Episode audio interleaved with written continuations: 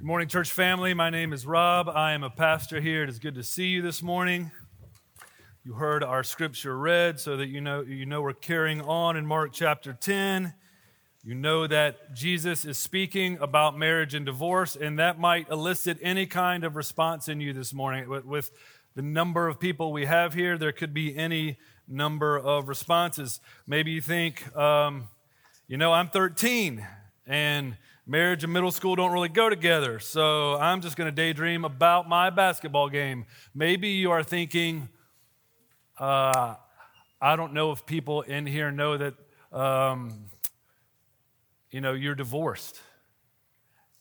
And you're thinking, if I would have known that we were going to talk about that this morning, uh, I wouldn't have showed up. It's just too raw, it's too sensitive.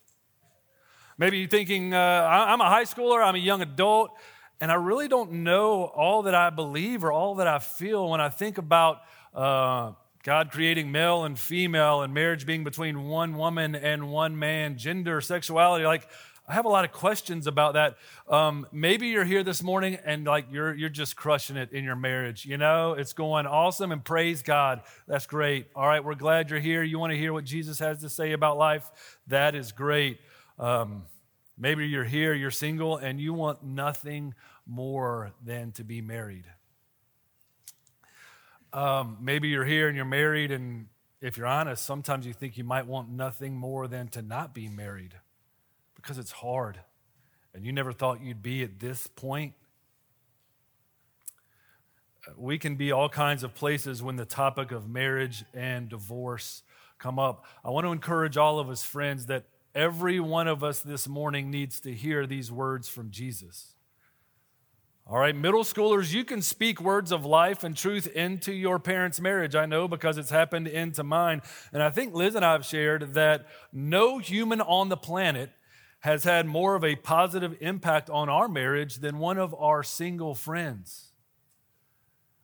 Marriages can be restored and renewed when we look to God's design and when we see Him as the designer. And we need to see this morning that marriage, we need to get this reality that, that marriage, it points us to and it speaks to a reality that is so much more than two humans coming together. Marriage points us to one whose strength is fierce, whose grace is extravagant, the one who can change everything. So I'm going to pray for us, and then we're going to dive into these 12 verses at the beginning of Mark 10. So pray with me. Father, wherever we're coming from this morning, if this topic brings joy or if it brings great sadness and pain, or if we're struggling to see how it really connects to our life at all, we pray we would hear the words of your Son, that we would see our Savior Jesus this morning as we make our way through this passage. Would you do this by and through your Spirit and for your glory? In Jesus' name we pray. Amen. Three questions as we come to these 12 verses. Three questions. Number one, what's your agenda? Number two, what's God's design? And number three, what does this mean for us? So, what's your agenda? What's God's design? And what does this mean for us? Let's start with agenda. We've got to just acknowledge that a lot of our questions have agendas behind them, right? Like, I realized this week when I asked the question uh, of you, if I ask, hey, are you hungry? I just got to be honest. There often I am not sincerely pursuing the answer to that question. All right, like there's an agenda behind that question. I'm not wanting to often when I when I ask you, "Are you hungry?" I'm honestly not wanting to know the level of your hunger. All right, when I ask that question, I'm wanting to communicate to you that I'm hungry. All right, and I want to go eat somewhere, and I need an accomplice. All right, like that's that's often my agenda behind asking that question. I think all of us can agree that there are often agendas behind questions that are asked. We're here, we're in Mark 10. Jesus is making his way to Jerusalem. Uh, he's resuming his public ministry. Remember, last week we noted he was keeping his head down, laying low, and giving some attention to the disciples. And goodness know they needed some attention. But now he's kind of lifted his head up again. He's teaching publicly. Crowds have gathered. And here we are again. Verse 1 lets us know that he's teaching, as was his custom It doesn't let us know what he's teaching about, but it, lets us know that while he's teaching these Pharisees, these religious leaders, they rock up and they've got a question for him. They ask him, Is it lawful for a man to divorce his wife? And there's just a lot going on in this question, and I want to make sure that we see it this morning. They ask him, Is it lawful for a man to divorce his wife? Uh, number one, almost certainly everybody in that audience, especially those that were asking the question, knew that Deuteronomy, this Old Testament book, said that it was lawful for a man to divorce their wife. Um, what's at question here, what's at the heart of this question is a particular phrase, a particular issue when it comes to divorce in their culture. All right, the first uh, verse of Deuteronomy 24 makes it clear. It permits divorce if a husband, and here's the phrase that was causing all the debate in the day. It says, Divorce is permitted if a husband has found some indecency in his wife. All right, and what they're wanting to hear from Jesus about, or should I say, what they're kind of pretending to want to hear from Jesus about, is how are we going to interpret this phrase? Found some indecency in his wife. Like that's at the heart of it. Because there's one camp that says, no, found indecency in his wife, that's exclusively defined as adultery. Like that's the indecency that Deuteronomy 24 1's talking about. And then there's another camp that says, actually, no, the indecency, that could be anything. That could be the husband has found an indecency in that he uh, you know, his wife always burns his favorite meal, and that could be indecency enough. Or actually, he would just prefer another woman. And she doesn't measure up to this other woman, and so he counts that as an indecency. That's what's at the heart of this question is what's the grounds for divorce? What's allowable? That's what they want to know. And um, remember, friends, agendas behind questions. Mark pulls the curtain back for us a little bit, and you see what he says in verse 2. He says, The Pharisees came up and, in order to test him, asked. All right, so they're not sincerely pursuing truth uh, about marriage and its design and divorce and how it's all supposed to work. No, they want to test, they want to tempt, they want to trap Jesus. Any number of reasons why they might want to do this. Um, If you look at the geography mentioned in verse 1, uh, and if you remember the overall story that Mark's been telling, they're actually back in the land of John the Baptist, where John the Baptist worked. And if you know that story, you know John the Baptist had some teaching on marriage and divorce that landed him in trouble with the authorities and actually got him killed. So they could be thinking, hey, if we get Jesus to talk about the same kind of stuff, maybe he'll go the way of John the Baptist. Whatever it is, the Pharisees' agenda they see that Jesus is getting in the way of their way of life. Jesus is getting in the way of their joy and their freedom to do what they want to when it comes to marriage. And so they want to get rid of him. That's their agenda when it comes to marriage and divorce. So the question for you and me is what's our agenda? Like when we come to this topic, what's our agenda when we come to marriage and divorce? You could have all kinds of agendas. You, it might be um, family values, right? Like our, our agenda when we think of marriage is uh, family values, traditional culture, the strength and stability of society. And I'd have to ask you, like, is that God's main purpose for marriage? Is that, is that why He designed it?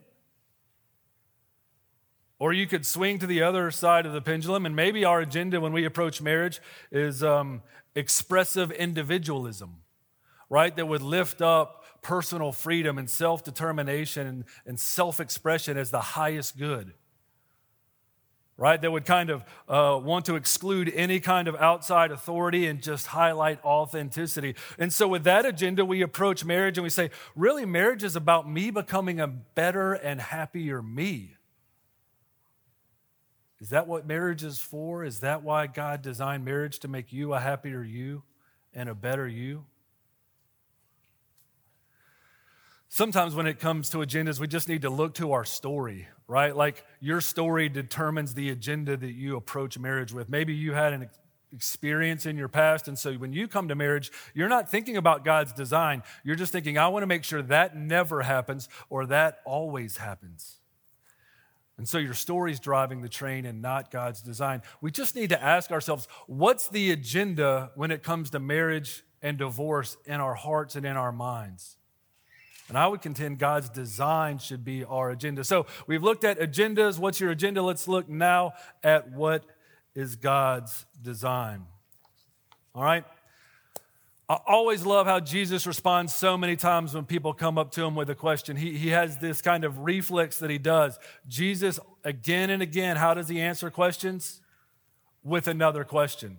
All right. So he gets a question. He doesn't give an answer. He asks another question. Christians, we should learn from this response. All right. Let me encourage you. One, read a book called Questioning Evangelism by Randy Newman. If you want to, you can come next week. There's a class before our service. He'll be teaching at it. So let me encourage you to come to that. But Jesus asked them a question in response. Right. He says, well, what did Moses command you? And then they give their answer from that book of Deuteronomy we were talking about earlier. They said, Well, Moses allowed a man to write a certificate of divorce and to send her away. And Jesus says, Okay, let's have a little heart talk. Let, like, let, I'm going to go after what's going on in your heart, and then we're going to look at what God's design is. Jesus says to him, you do realize when Moses wrote that law there in uh, Deuteronomy 24, he was writing it because he was acknowledging the brokenness in here and the brokenness out there. He was acknowledging the hardness of our hearts. And so he wasn't um, sanctioning divorce, he wasn't recommending or authorizing divorce. What that law is meant to do is to contain the destruction to mitigate the damage that divorce does. Right? In, in an extremely patriarchal society, and some of what that law was meant to do was provide a woman with some amount of protection to say, hey, at least a reason has to be forgiven and, and a certificate has to be drawn up. But don't, don't get it flipped, all right? This is in no way condoning or authorizing or sanctioning um, marriage Jesus is helping the Pharisees see, uh, guys, what you're doing is you're, you're zeroing in on what's tolerated and you're not looking at what, what's commanded. You've given all your attention to what's tolerated. Let me remind you what was created and what was commanded. He's exposing them by the question that they ask, right? He's like, Your question reveals something about where your heart is, right? Like, let's say um, I needed to borrow $100. And so I go to my friend Matt Litson, right? I'm like, hey, Matt, will you let me hold a Benjamin? And he's like, yeah, I'm stacking the cheddar. I'm good for it. Like, here's $100, all right? And so, so Matt gives me $100. And then the next words out of my mouth are, Matt, under what circumstances would I be released from having to pay you this $100 back? That reveals something about my heart and about where I'm at and what I'm after. And so Jesus is saying, hey, you're asking this about Deuteronomy 24. Guys, that's a, that's a verse of concession, not intention. All right, God's trying to mitigate damage and destruction. He's not saying this is where flourishing is, this is where life is, this is how I've designed things. Divorce was already happening so that it wouldn't just bring more destruction. Here's how to limit it. So then Jesus goes on and he teaches these truths from creation. He says, Hey, Pharisees, you don't need to start your conversation in Deuteronomy. You need to back up. You need to start your conversation in Genesis about marriage. You need to go to the beginning. You need to go to the creation because um, God created the institution of marriage. He created men and women who enter into it. He created the world that it exists in. So if we want to understand it, we have to start there or suffer the consequences. And so Jesus affirms some of these truths that come out of Genesis. Let's, let's look at some of these truths that he reinforces here. Uh, God made them male and female. Gender was God's idea male and female, distinct, different, and very good. And that can often be an unpopular truth in our day and age. But it's one that Genesis teaches, it's one that Jesus reaffirms, it's one that Christianity holds, and Christians should hold. Now, I understand there are those who struggle with, with understanding their identity, and you might be here this morning. And I just want to say, if anyone who's only looking in here or only looking to the world around them to understand who they are is going to struggle. We have to look to our Creator. And for those who struggle with this issue of identity and, and gender, um, for us Christians, let me assure you, our call is never to mock them or ridicule or scoff. Um, our call is to love them in a way that gives credibility to the truth that we want them to know and understand. I've just never heard anyone share the story hey, I was in this lifestyle, and then some people came and belittled me and made fun of me, and that changed everything. But I have heard many stories of those who have been patiently loved and led to the truth and shown Jesus, and he changed everything. So Jesus speaks of um, male and female, diversity coming together in unity, God's good design to lead to life and flourishing. Male and female coming together in marriage. Again, that's another unpopular truth in our day and age. Some might say, well, Jesus never spoke about homosexuality. He never spoke against homosexuality. So maybe we shouldn't. Either one, making a case from silence rarely leads to a compelling argument. And two, we do see here Jesus says, no, God's good design for life and partnership and marriage is between one male and one female. Um, a couple more things to note about God's design. I want you to look at the math of marriage here. All right? We're talking math and we're talking marriage. I'm on thin ice in both areas. Um, marriage has a unique math where Jesus says here, reaffirming what Genesis says, um, that one plus one equals one. Right? And I have spent most of my life getting math problems wrong. But this is one math problem that if you are married and you get it wrong, it's hard to get anything else right. All right, I've been married for 20 years, I've been in ministry for over 20 years, and I have seen that um, in most marriages that are broken and struggling, um, you can trace it back to this inability to get this marriage math right. This one plus one equals one math. And where there's joy and where there's flourishing and where there's health in marriage, it's because they've come to understand by God's grace this one plus one equals one math. The math of marriage, Jesus reaffirms there, two becoming one. And then he says, What therefore God has joined together, let not man separate. And here when he says, Let not man separate, he's not taking, talking like male as opposed to female. He's talking about man as opposed to the, the divine. All right? So he's saying, listen, this is how it works. God brings us together, God sustains us. Our only hope to endure all the hell and hopes and high waters of marriage is if God is at the center. Let no human separate that. That's God's design. And so the fellas hear that, the disciples hear that, those following him hear that. They go back into a house later and they're like, Jesus, could you give us some clarity? Like, what's going on? And he makes it clear divorce is a deviation from God's plan. That, that no husband or wife should di- divorce their spouse and marry another. What's your agenda? What's God's design? And then what's this mean for us? I struggled where to put this in the, uh, the sermon, so I decided to put it here. It, it's something that needs to be said. Friends, I have a 30 minute sermon, all right? We're ta- I cannot say all that there is to say about marriage and divorce. All right, I can't say even all that the Bible says about marriage and divorce. And I'm not trying to play by monopoly rules and use this as a get out of jail free card. All right, like it's the reality. I can't fit it all into one sermon, but guess what? That's why you need the church. That's why you need pastors and deacons and elders and board of women to walk with you through this. That's why you need community groups to walk with you through this. We're not going to answer all of your questions here in this one sermon. That's why we invite you to invest and connect with the church. A few things that we can say and that we need to say. The Bible speaks in other places about marriage and divorce as well. The Bible makes it clear that there are um, allowances for adultery and abandonment when it comes to divorce. The Bible makes it clear, and we want to make it clear as a church that uh, you should not endure or suffer abuse at the hands of another. And if that's the case, you should reach out and get help. You should speak to us.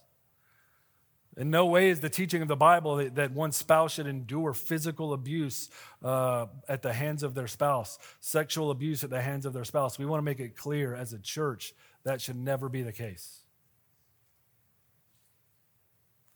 If we go back to Mark chapter 10. Our passage for this morning. We've been looking at the words of Jesus, but let's remember the one who's speaking and where he's going. Let's remember the one who's speaking and, and where he's going. Jesus is speaking and he's on his way to Jerusalem. And remember what he's going there to do. If, if marriage is one leaving a father and a mother to be united to their bride. Jesus has left his Father in the incarnation and coming to earth.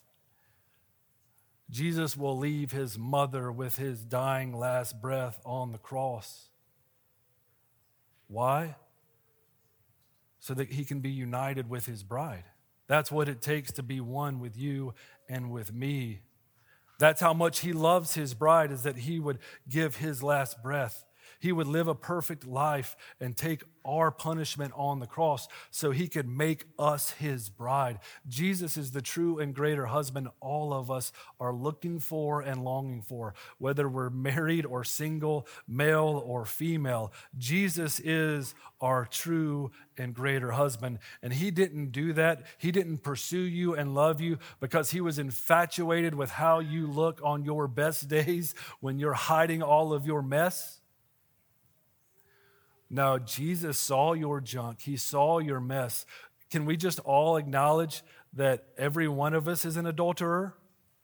Maybe some of us physically, but all of us spiritually. And yet, still, Jesus says, I love you and I've come for you. That's what we remember when it comes to what marriage is pointing us to. The meaning of marriage ultimately is about that. I do want to speak grace to those who are here this morning and you've experienced divorce, maybe for a, a, a, reason that Scripture gives, maybe for a reason that Scripture doesn't give. There's grace for you. All right, earlier, earlier in Mark chapter 3, do you remember what Jesus said? All sins will be forgiven the sons and daughters of men, right? He was talking about the unpardonable sin, which is blasphemy against the Holy Spirit, which means the unpardonable sin is not divorce. Divorced people don't need to wear a scarlet letter in our church. In fact, you could go read the book of John. And if you read John's account of Jesus' life, do you know the person that Jesus has the longest recorded conversation with in John? The longest engagement recorded between Jesus and another person is between a woman who's been divorced five times, and she's on her sixth man. Jesus has time for her.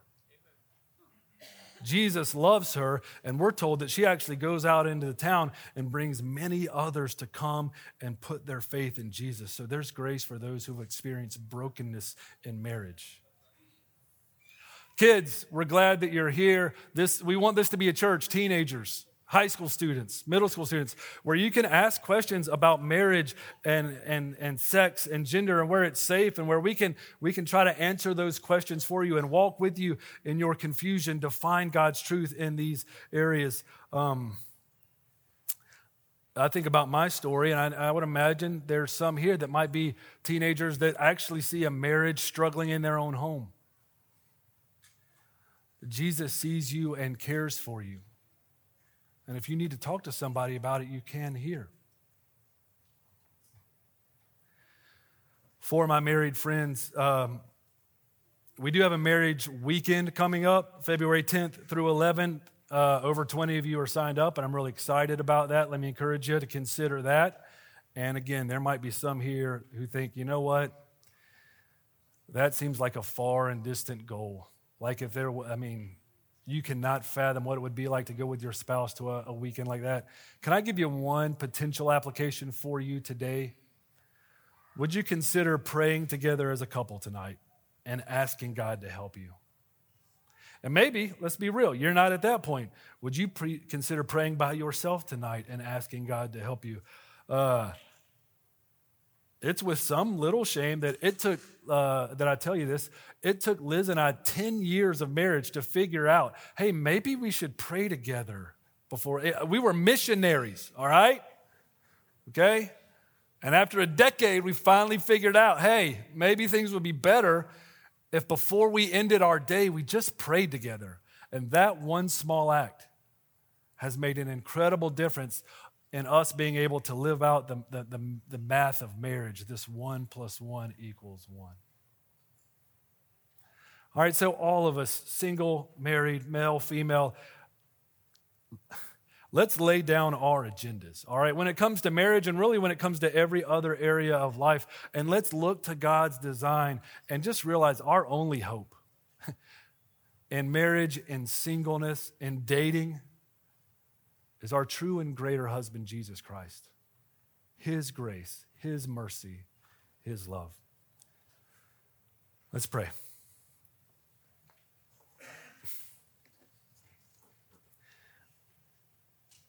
Father, no doubt um,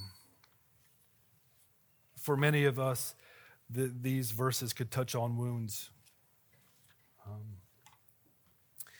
And at the same time, we rejoice that for there, that there are probably many of us too where we can see and, and point to your faithfulness in sustaining us. And, and even in spite of our best efforts to mess things up, you have created flourishing and, and health. And so I pray wherever my friends are to, this morning, um, in their relationship with you, in their relationship with others, that you would be at work drawing us to yourself helping us to know your goodness and your grace and your love. It sustains us in singleness, it sustains us in marriage. And that this institution of marriage points us to a, a true and greater husband in Jesus. That there will be a marriage feast that we will all enjoy. That there will be a marriage for eternity, married to Jesus, where there will be no strife and no tears. And, and Father, that's our hope. It's in Jesus' name we pray. Amen.